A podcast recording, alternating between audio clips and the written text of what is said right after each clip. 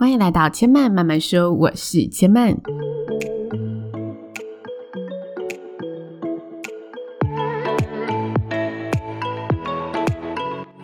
目前频道在 Apple Podcasts、Spotify、KKBox 以及 Google Podcasts 都听得到。喜欢的朋友，欢迎帮千嫚订阅并留言评论，让更多人可以认识千嫚慢慢说喽。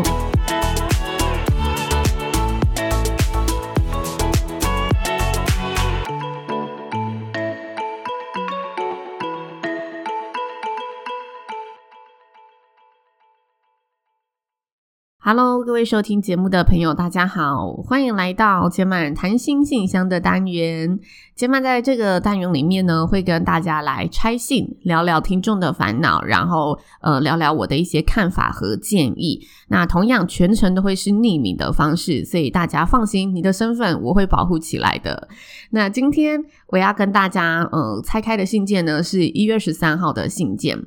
他说：“千嫚好，我是近期呢空闲时间就会收听你 Podcast 的听众，在那之中听到了许多值得深思的课题。关于发送邮件这件事呢，我想了很久，但最近繁杂的事情真的太多了，现实生活中又找不到一个真正可以倾诉或询问意见的对象，所以一直在这个撞墙期里面好久。我知道自己不能再这样下去了，所以想到了有千嫚的信箱，就把这封信寄过来。”嗯，我觉得这里点到了一个非常好的点，就是我觉得有些烦恼啊，真的你在现实生活中找不到人倾诉的，那都欢迎大家寄信到前麦的谈心信箱里。那节目当中我就会随机的拆开来跟大家分享，聊聊我自己的一个看法，全程都是匿名的，大家再度放心。那这里我就进入他信件的正题了。他说：“我一直觉得呢，我没有朋友。”不是边缘人的那种，而是我不想用“朋友”两个字来定义人之间的关系。我看到这里其实有点问号啦，因为我很想进一步的了解。如果你不想用“朋友”来定义你跟同学之间的关系，那你怎么区分就是普通同学跟真的你想要继续联络的朋友？你的定义又是什么？OK，然后他说，在近日呢，我面临到了高中分班的问题。这个问题分成了两个方面，一个是人际，另一个则是攸关我自己未来走向的类主。类组，纠正自己的发音一下。其实我觉得啊，就是在看完这封信之后，我第一个想法是：哇哦，我都忘记我自己在呃就学时间，其实也面临过这种烦恼，就面临过我未来要选什么科系，然后面临过诶我要怎么维系班上的人际关系。我现在比较考量到的，可能都是我出社会后，然后哦，大家在职场一定都会有这种烦恼嘛，就是我要怎么维系同事之间的关系，然后我未来自己的职业走向又要是如何？这封信突然让我意识到，其实这所有的烦恼都是相同的根本，就是我们在烦的核心点都是相同的，只是我们的人生阶段不一样而已。那希望我可以用我经历过的来跟你分享。他说呢，首先讲到第一个人际关系方面的问题，呃，我知道人际关系并不是未来走向的关键因素，但却也影响到了我高中三年的同班同学，影响到了我的生活和环境。我的成绩并不是那么的理想。因此被分配到了医科 B 班，他是医学的，而我平常能聊天的朋友呢，都到了医科的 A 班去了，所以我因此感到有些落寞。嗯、因为我并不是一个很喜欢到新环境认识新的人事物的个性，所以同时呢，我知道我必须给自己一个心理准备，就是要去面对未来一个人的生活。但当我在做这一些心理建设跟打算过后，学校呢出了一个新的选择，那叫做留班申请单，也就是 A 班的同学可以选择留在 A 班而不去 B 班。就在我发现这一个申请单的同时，有一位跟我比较好的同学呢，二话不说的告诉我，那他要留班。我当下觉得哦，心情有点豁然开朗。虽然我最好的同学还是要转班，但我觉得也没有关系，起码比我原本一个人孤零零的情况来得好一些。不过后来又呃出现了一些变数，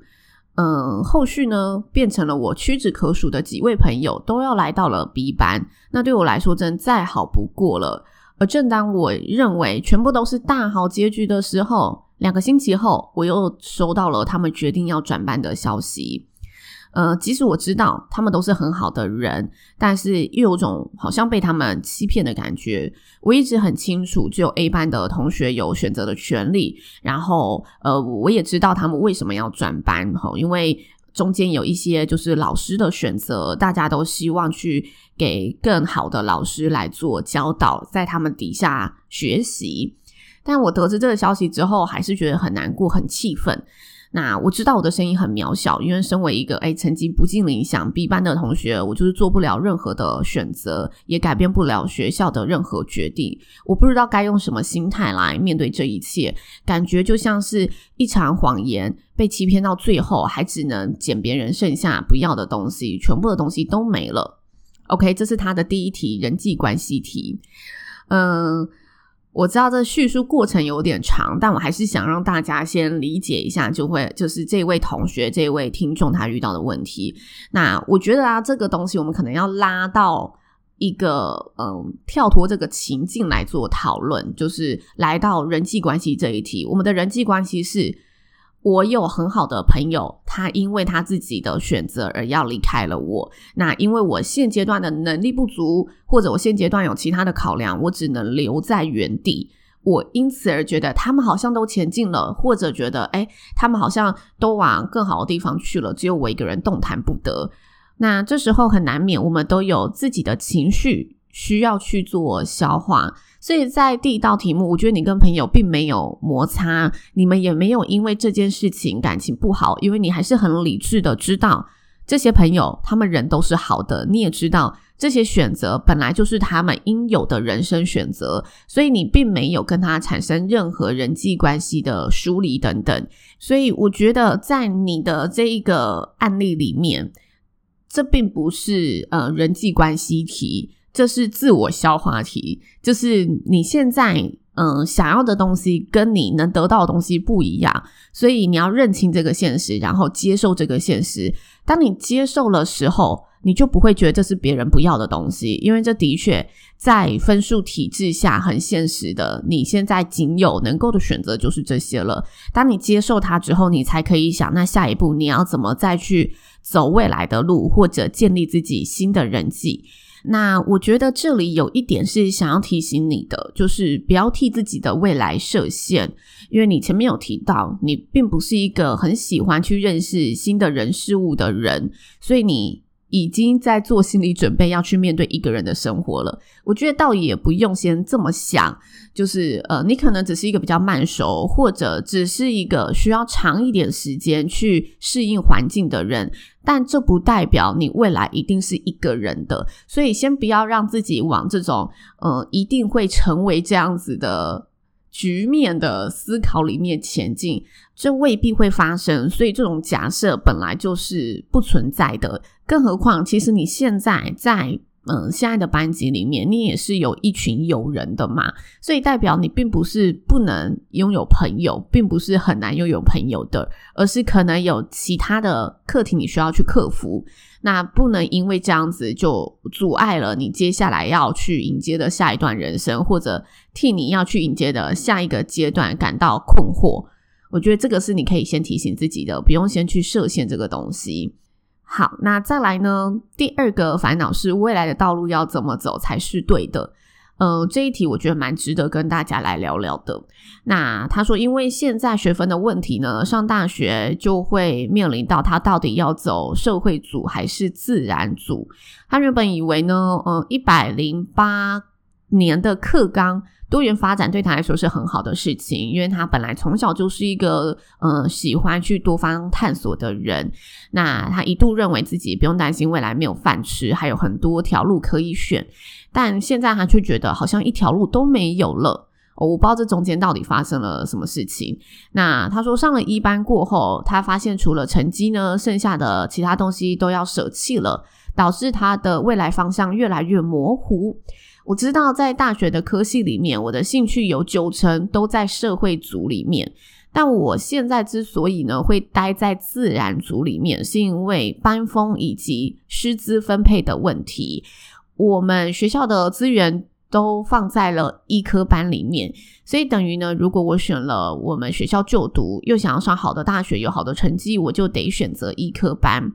这问题对现在的我而言非常两难，我到底该选择社会组，就是这个我比较有兴趣，然后我觉得未来会出路比较多的组别。还是应该要嗯、呃、去选择自然组，就是班风比较好的老师对我也比较有帮助的，毕竟学校的资源就在这里。但是只要我选择这一类，就会好像放弃了很多出路，我就未来就在一组了。哦，这的确是，就好像你选择了读医科之后，诶，你这几年的心力和你的学习都会付付出在这里。但他其实知道他的兴趣比较多是在法律、艺术、音乐、设计、创作等等的方面。那关于这一道题目呢，他问过了好多人，然后导师也好，嗯，家人也好，学长姐也好，但他问完都没有得到想要的答案，反而更加迷茫了，不知道千曼能不能有实质上的建议呢？